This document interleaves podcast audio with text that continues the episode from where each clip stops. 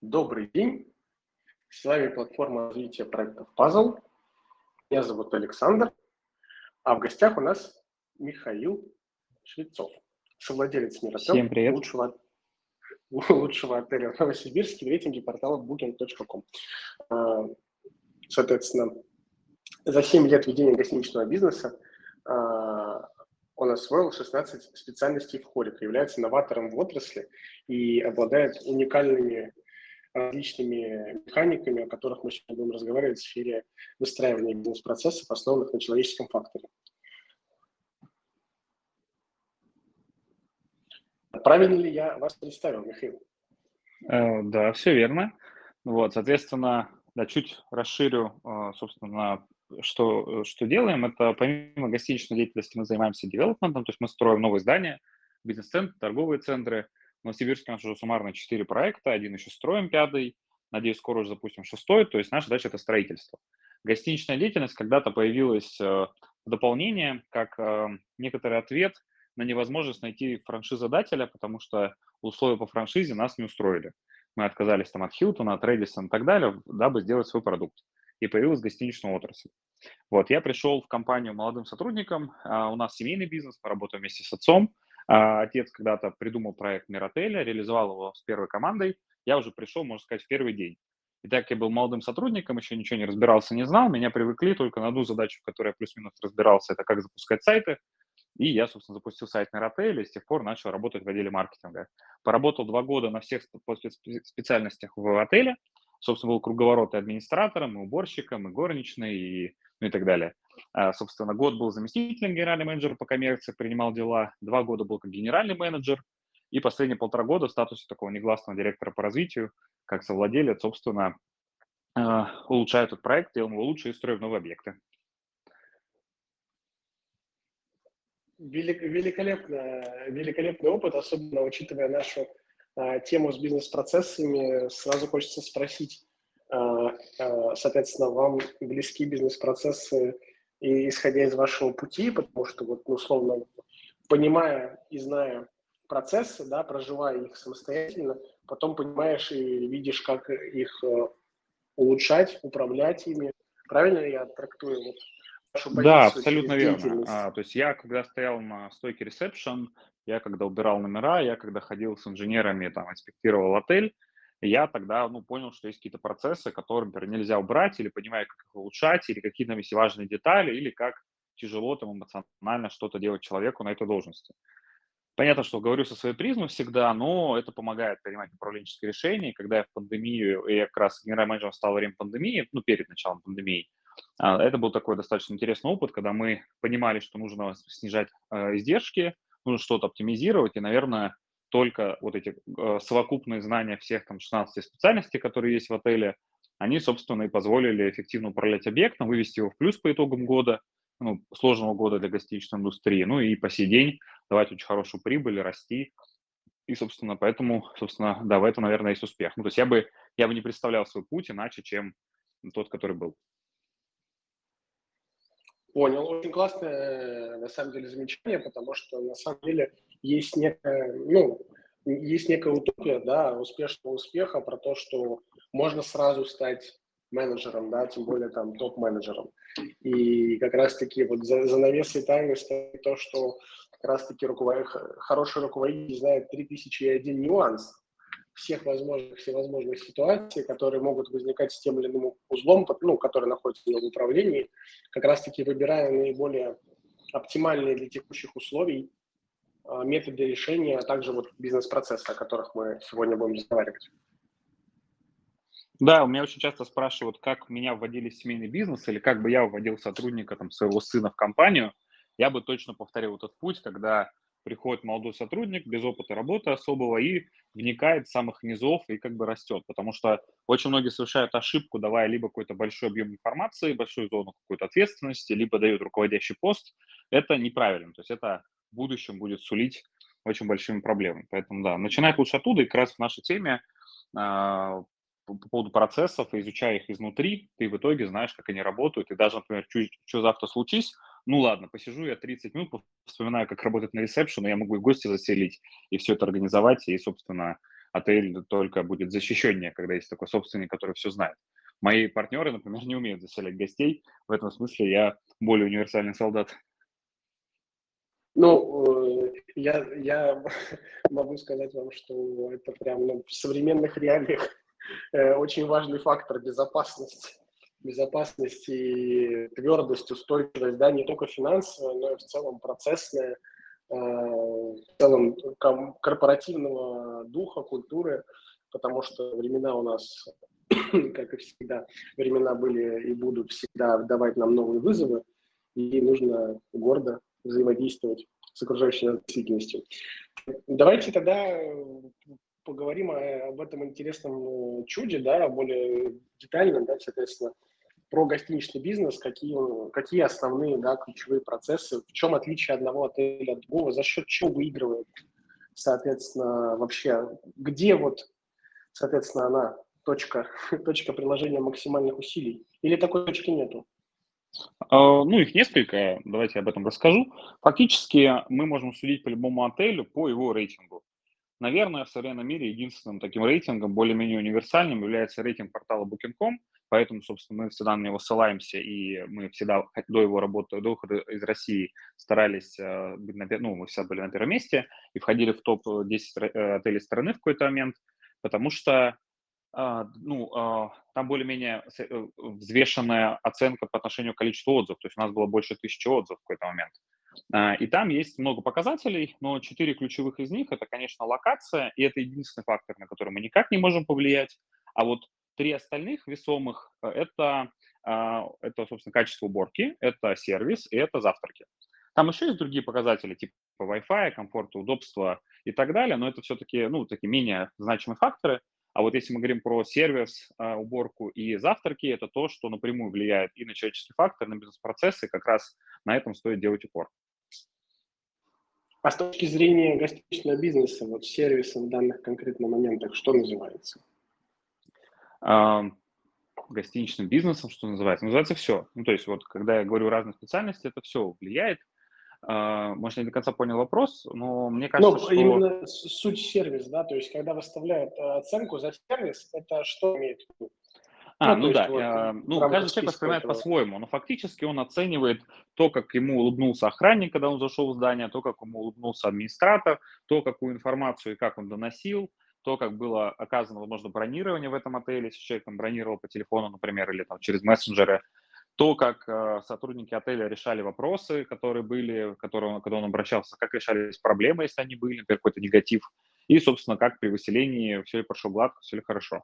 Ну и, собственно, на, когда человек получает... Все факторы человеческого взаимодействия, то есть, ну, то есть да, все, абсолютно. Все, все факты, ну, соответственно, прямого взаимодействия, то есть это наиболее, ну, то есть наш э, подкаст крайне актуален для тех э, компаний, которые либо оказывают услуги, либо имеют в рамках своего бизнеса те зоны, в которых как раз-таки э, взаимодействие с клиентом происходит наиболее тесно. Да, отлично. Давайте я расскажу в двух словах, как работает процесс, например, например, уборки, мне кажется, будет очень показательно. А, собственно, человеческий фактор а, у нас, ну, то есть в уборке что? То есть э, как, все можете представить, как выглядит процесс уборки. То есть, например, если, я думаю, большинство наших слушателей хоть раз в жизни жило в отеле, вы когда заселялись и заходите в номер, ну, в среднем и обычно там плюс-минус чисто, кровать заправлена. Но вы абсолютно не знаете, что тут происходило 3-4 часа назад. Возможно, там было грязно, какой-нибудь там странный мусор, все непонятно что, все вверх дном, и как бы заходит горничная, примерно за 20-40 минут делает этот номер э, почти чистым. Конечно, не все номера отелей чистые в нашем мире, но глобально это так. И вот как эта магия происходит, мне задавался этот вопрос, я когда был вне индустрии, для меня была всегда магией. Вот ты там ушел на пляж, вернулся, и все чисто. Как это происходит? На деле есть технология. А, чаще всего она регламентируется либо хендбуком, либо чем-то еще, в которой описано, как делается каждый бизнес-процесс, и обычно она сопровождается фотографиями. То есть, например, как должна быть заправлена кровать, там, условно, горизонтально, вертикально, куда заправляются хвосты. Знаете, наверняка залезали в кровать, которая заправлена так, что невозможно из нее там, вылезти или вытащить кровать.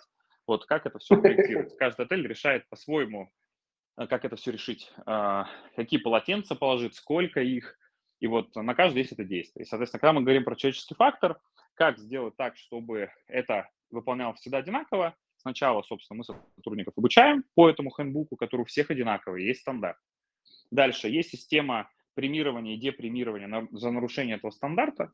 А, конечно, а, обычно в связи с тем, что мы имеем высокую загрузку, и сотрудники вынуждены ускоряться, бывают какие-то микронарушения. Ну, например, там, не знаю, не поправила, не знаю, кофемашину, она там чуть криво стоит, или что-то такое. Это не, ну, не учитывается обычно. А если мы говорим про э, какое-то количество ошибок, то до 6 ошибок в месяц считается вообще, ну, как будто человек не ошибался, в общем, считается, 6 ошибок в месяц. Но там что-то забыл положить или что-то еще. То есть, когда человек убирает за месяц, ну, то есть примерно 16-20 номеров убирает в месяц, 20 рабочих смен, ну, то есть понимаем, что это почти 380 а, номеров в месяц, то есть там 6-7 ошибок считается небольшой нормой. Но если больше, то идет разбор этих ошибок, собственно, по в чем есть причина ошибок. Э, там человек а, не знает стандарта, человек не знает, э, как это проверяется. И, собственно, выясняется, почему ошибки совершены, как их должны исправить, и всегда происходит обучение на этих ошибках. То есть каждым индивидуальным сотрудником работают на эту тему. Вторая история, как же выявляются эти ошибки. У нас в отеле есть супервайзеры, которые а, ходят и каждый прием номера они инспектируют. Здесь есть хитрый момент, и я думаю, что многие могут с точки зрения CRM-системы или чего-то об этом подумать, что у нас есть несколько статусов у номеров. Номер может быть грязный, то есть гость, э, номер, из которого выселился гость, то есть по определению номер, в который зашел гость, считается грязным, потому что он не чистый точно. Соответственно, дальше, когда горничный его убрал, номер переводится в чистый, но еще не э, пригодный для заселения. И только после инспектирования, вот этот процесс следующий, инспектирования номера, супервайзер переводит чистый номер в инспектированный, после этого гость может быть заселен в эти номера.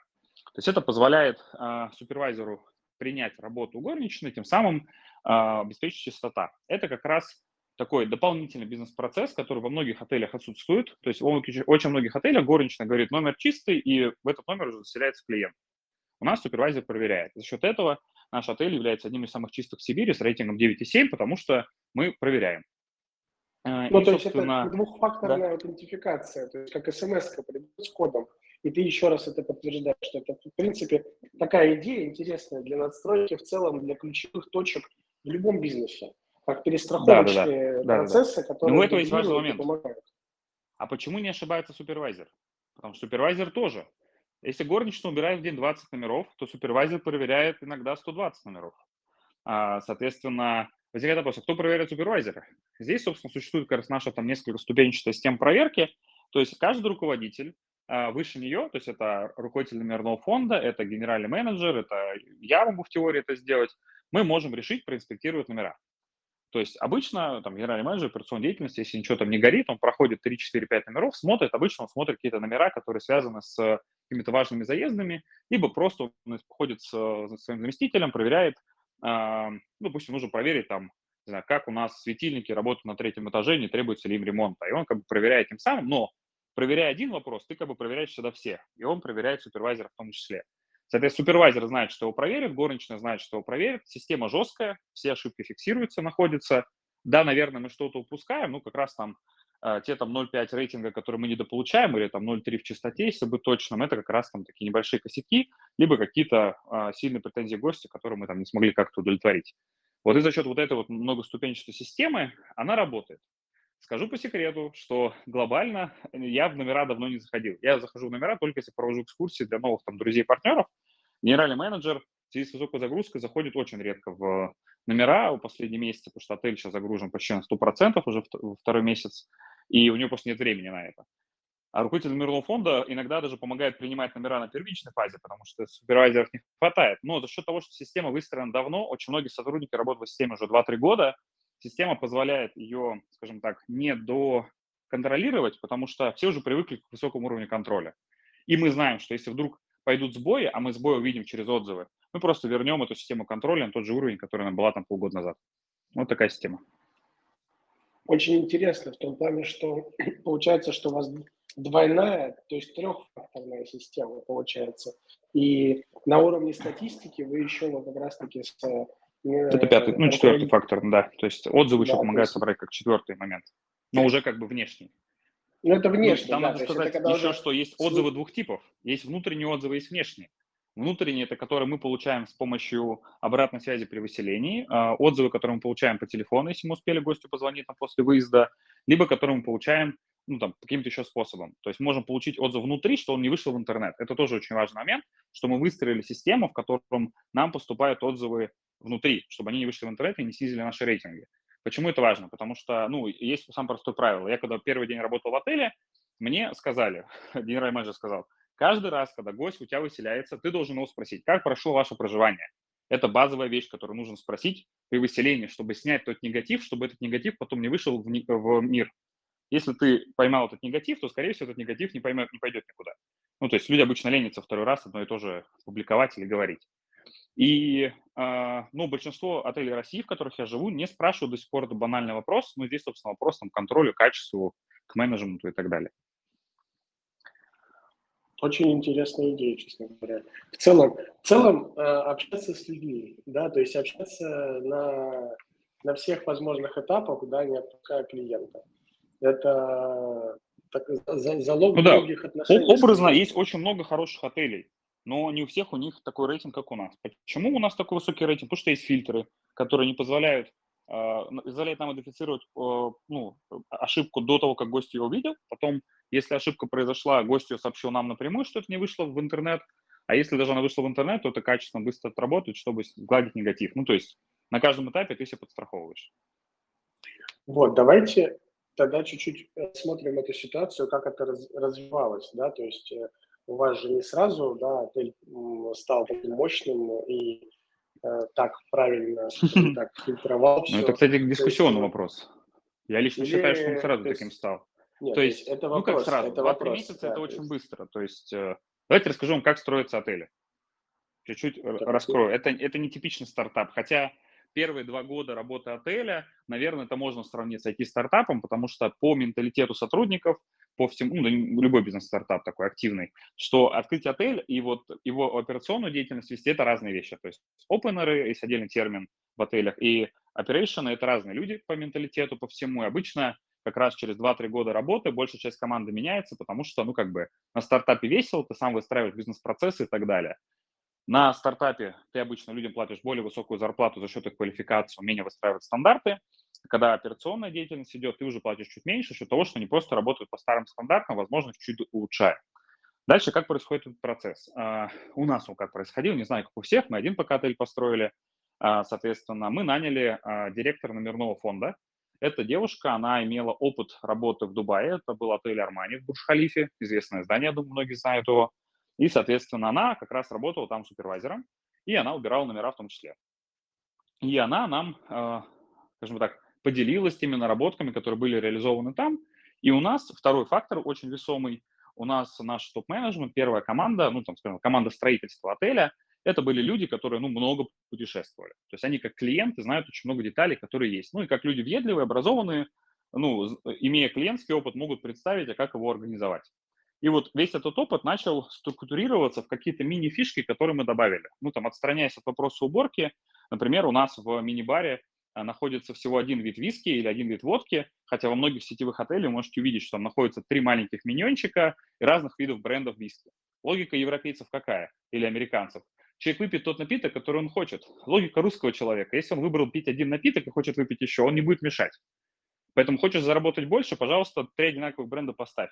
И то есть и ты начинаешь смотреть, какие моменты тебя бесят в сервисе у, друг, у других отелей мира, и ты начинаешь это собирать. В итоге появилась некоторый набор фишек. Этих было 84 фишки изначально. Это только связано с номером, который мы начали, ну, мы планировали реализовать. В итоге мы там, ну, все реализовали из этих 84, потому что они друг другу не противоречили. А, и как раз вот это, ну, то есть у нас было видение, как должен выглядеть номер, как должен, какой опыт должен получить клиент и как команда должна это организовать. Дальше технически что произошло? Мы э, наняли директора по номерного фонда, наняли HR, и HR начала подбирать команду, и мы этой команде говорили, вот у тебя есть твой опыт, прекрасный опыт. Нам нужен твой опыт, не опыта из отеля, в котором ты был. Нужен опыт как специалиста, который умеет выстраивать процессы. Мы видим процессы и результат как вот такой. И показывали там все вот это. Мы говорим, мы это сделали. Наверняка ты многие вещи будешь даже не понимать, зачем это сделано, но поверь нам, это наша идея продукта, мы хотим, чтобы было так. Твоя задача сделать так, чтобы, когда, допустим, там люди заселялись, они получали такой-то опыт и получали номера, допустим, руководителю службы ресепшн. А руководитель номерного фонда, твоя задача, чтобы гость приходил, он не видел там волос тут, он видел чистые простыни, все подглажено, все ковролин весь э, чистый и так далее. То есть, ну, есть результат конкретный.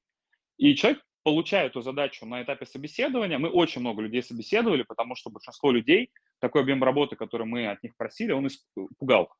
Но были инициативные, интересные ребята, которые, наоборот, откликались на это и говорили, о, здорово, нам как раз хочется такой подход к работе, потому что, ну, обычно, когда мы говорим про сетевые отели, там уже ничего не надо выстраивать, ты просто делаешь скучную операционку. А есть люди-созидатели, которые вот хотят создавать, организовывать такие процессы.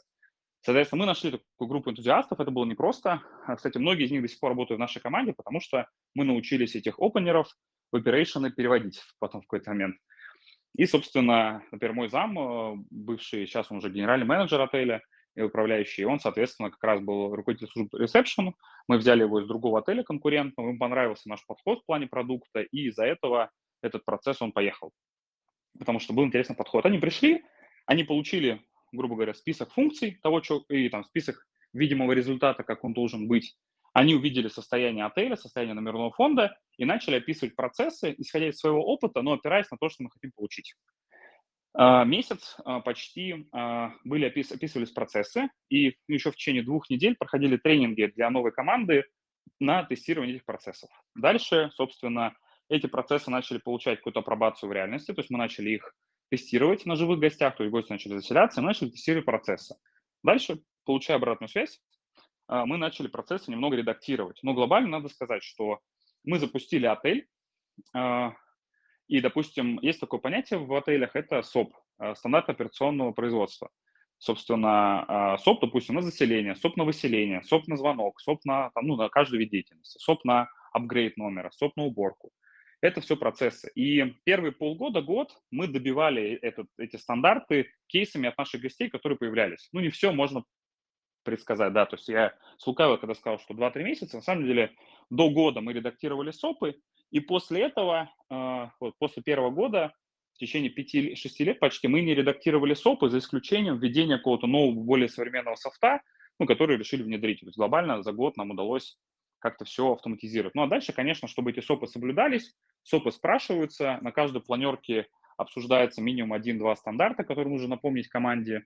Э, то есть есть график напоминания стандартов, есть, э, как это объяснить, есть, сейчас э, скажу, есть контроль стандартов, есть у них после обучения, конечно, есть выгрузка, но дальше любой стандарт должен прикладной.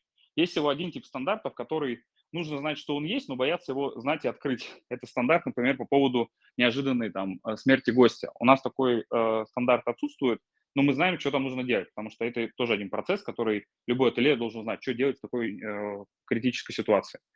Э, и как бы от этого и зависит вот весь операционный процесс, как это будет работать. И дальше, имея правильную систему контроля, ну и самое главное, это увольнять за систематические ошибки сотрудников, чтобы люди ну, не то, что боялись, это не совсем правильно, но чтобы они знали, что э, систематическое нарушение наказуемо. Э, тогда, собственно, система начинает ехать, и вот уже в течение там, пяти с половиной лет я бы сказал, что мы не знаем бед, потому что изначально настроили очень высокий уровень качества производства услуги, и после этого просто э, повышаем только требовательность себе и повышаем образованность команды. Вот, как-то так.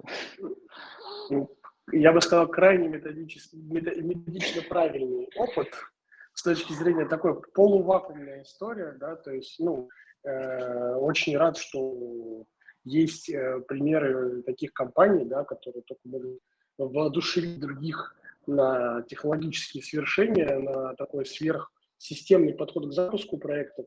Но если взять более, скажем так, типичную ситуацию, где там условно не так идеально выстроен был запуск, mm-hmm. то вот на ваш взгляд, на каких этапах, э, когда стоит вообще задумываться о бизнес-процессах? Бизнес-процессы, э, как, на какую глубину задумываться о них? То есть с чего начать? Как это потом поддерживать? Вот ну, компания, честно, я никогда не работал в бизнесе, где находится один, два, три человека, поэтому мне сложно сказать, что делать в таком микроуровне. Но я глобально понимаю, что если у тебя есть какая-то проблема в голове, и ты постоянно с ней сталкиваешься, или, допустим, ты ловишься на мысли, что ты уже там пятый раз новому сотруднику одно и то же объясняешь, что тут как бы пора что-то автоматизировать или систематизировать.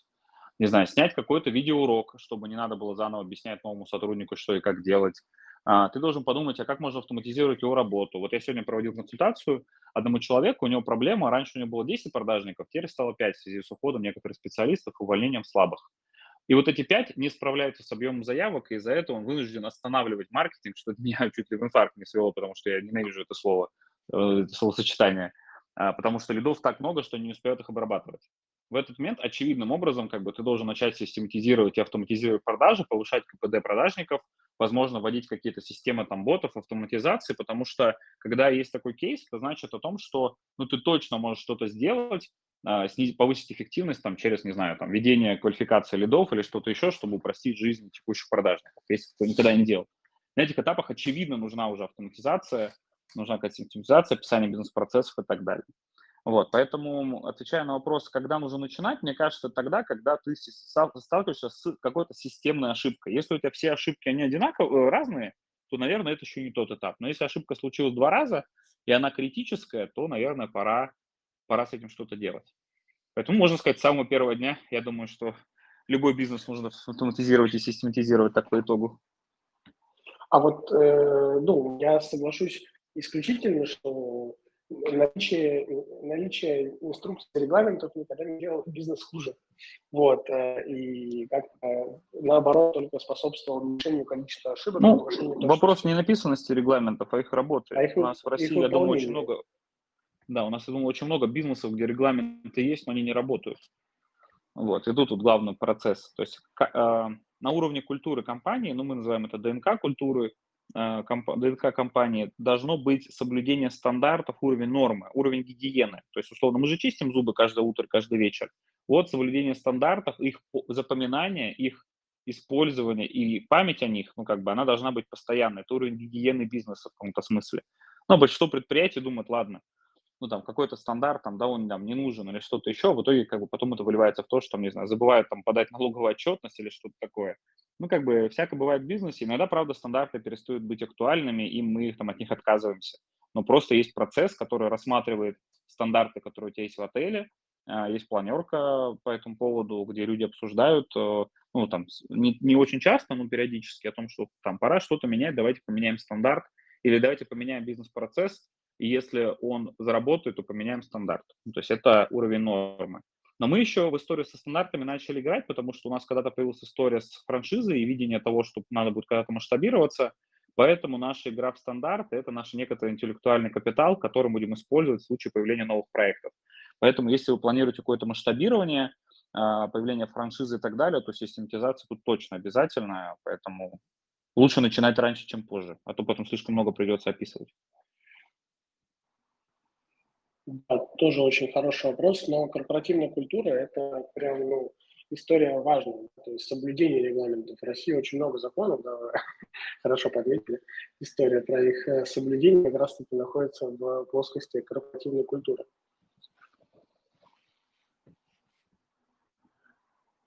Собственно, а есть ли у вас, э, соответственно, специальный человек, методолог, кто у вас описывает? Да, это хороший вопрос. А, да, на самом деле я бы, наверное, сам об этом забыл сказать. Когда команда создается, или, допустим, скажем по-другому, когда вы приняли решение, что пора автоматизировать процессы, я очень сомневаюсь, что какой-то здравый предприниматель или какой-то амбициозный, активный руководитель является хорошим администратором. И вот если мы вспомним технологии Цхаха Дизеса, где вот это ПАИ, да, и, собственно, Ашка – это администратор, это некоторый архетип сотрудника. И вот описанием процессов должен заниматься вот этот Ашка. То есть это ну, какой-то административный склад ума. Вот я, допустим, не такой, я, я научился быть таким, но спустя годы, когда понимал, что это важная функция, но раньше я думал, что бюрократия это вообще фу и не надо. И, соответственно, у нас была сотрудница, она была секретарем э, генерального менеджера, и часть ее функции, помимо того, что она была его переводчиком, потому что он был болгарин с русским языком, и как бы она была помогать там составлять документы, отвечать на какие-то запросы, то есть она им помогала, скажем так, а, русов, а, русифицироваться, вот, то она еще вела как раз документальную часть, и она принимала э, стандарты от коллег. Мы описали то, как должен выглядеть стандарт, она приводила в единую стилистику, либо сама, либо отправляла на редакцию коллегам со словами «здесь не хватает того и того и того». Надо сказать, что у нее был огромный опыт как э, финансового контролера в предыдущем отеле, а финансовый контролер – это такая должность интересная, что ты, если въедливый, то ты, к счастью или к сожалению, будешь разбираться во всех процессах отеля, потому что все расходы через тебя проходят. Ну, расходы как следствие функций. Ты спрашиваешь, а зачем это там, а куда? Ну, и ты знаешь, как работает отель. И вот поэтому у него был такой прекрасный опыт. Ну, там, слово секретарь, наверное, сложно сказать. Она была, ну, она в будущем стала административным директором наших, нашим, и она как раз курировала вопрос э, по вот этой вот как, э, регламентации, то есть описание регламентов, э, которые в дальнейшем родились.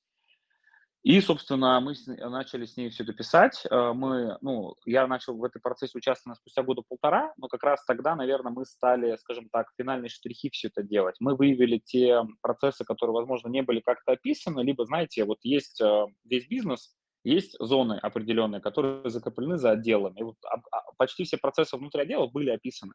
А вот процессы вне юрисдикции отделов, скажем так, соединяющие процессы, они как раз не были описаны. И вот там где-то спустя год-полтора а, я как раз этим вопросом увлекался в тот момент, мы вот нашли эти факторы, которые не были учтены, и мы описали регламенты взаимодействия между ними, и тем самым, скажем так, описали все регламенты, которые нам нужны.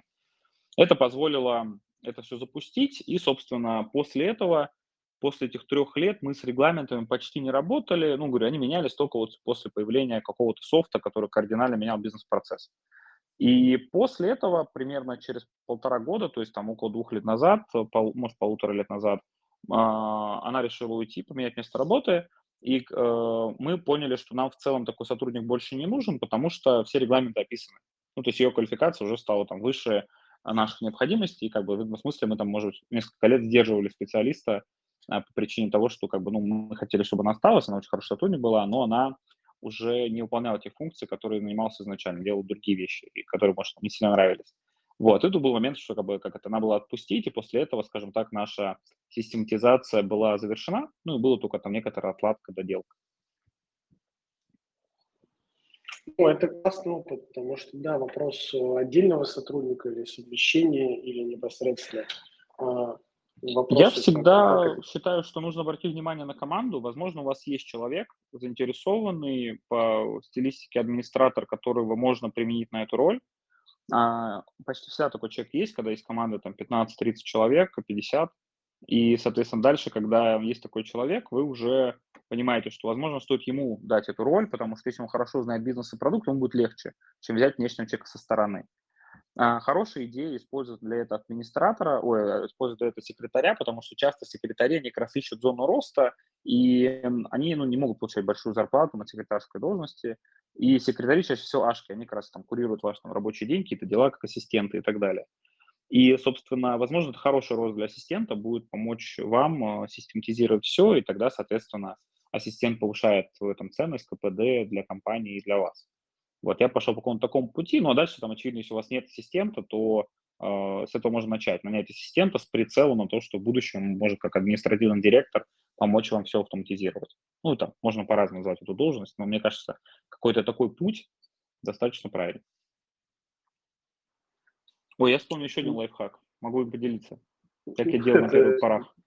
А, я в какой-то момент, короче, я, э, мы часто берем студентов на практику. И я в какой-то момент, э, наверное, поступил несколько нарушил правила практики студента, но я предложил девушке проверить наши бизнес-процессы. Я э, попросил ее написать на бумаге, как она себе видит какие-то процессы, ну, которые были описаны, и, соответственно, посмотреть, а как в наших процессах это что-то описано. И она, на самом деле, обнаружила какие-то там детали, вещи, которых не было. А мы не все из них приняли в письме, потому что, ну, некоторые вещи, они такие, ну, не требуют э, комментариев. Но иногда вот с помощью каких-то студентов, практикантов можно вопрос вот этой систематизации использовать, потому что для них интересно изучить, как работает бизнес-процесс, ну а результатом этого изучения будет его описание. Поэтому, возможно, можно привлечь студентов на такую функцию, если вы сотрудничаете со студентами. Ну или захотите сотрудничать. Это да, очень тоже полезный лайфхак, который можно использовать. Собственно, человеческие факторы вообще дело такая история.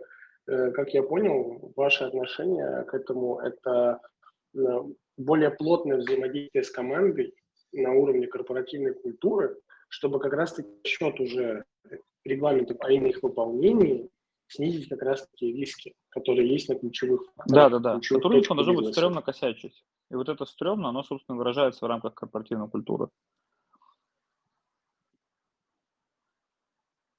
И это вообще очень классная позиция. Я, я всячески ее разделяю и считаю, что это один из прям ну, очень крутых путей для реализации любого рода проектов коммерческих, не только в вашей сфере, но и в другой. Соответственно, я думаю, что в целом мы очень, очень предметно рассмотрели тему, которую мы хотели сегодня рассмотреть. Вот у нас на подкасте есть слушатель Артем. Может быть, у Артема есть вопросы? Имеет смысл спросить. Артем, у вас есть вопросы? Если нет, собственно, у нас, пока мы вели подкаст, тоже приходили и уходили разные люди. Собственно, я могу зафиксировать, что данный подкаст очень получился полезным, да, то есть очень конкретным, практичным с точки зрения применимости да, этих э, рекомендаций, которые по факту, ну, условно написаны кровью сказать в э, текущем случае, я думаю, нельзя, потому что коллеги выстраивали изначально свой путь методично, но то, что они основаны на глубоком опыте и понимании выстраивания, да, соответственно, проекта, это бесспорно, потому что ну, результаты в погрешность 3 десятых да, на протяжении многих лет, соответственно, это определенный показатель, да, которого случайно добиться просто невозможно. И я очень благодарю вас, Михаил, что вы уделили время и поделились своим опытом с нашими слушателями. Да, отлично, очень рад был. Спасибо, что позвали, был рад поделиться. Вот. Собственно, слушайте нас на всевозможных площадках. Э, есть э, наши подкасты на разных площадках, почти всех, которые существуют для слушания подкастов.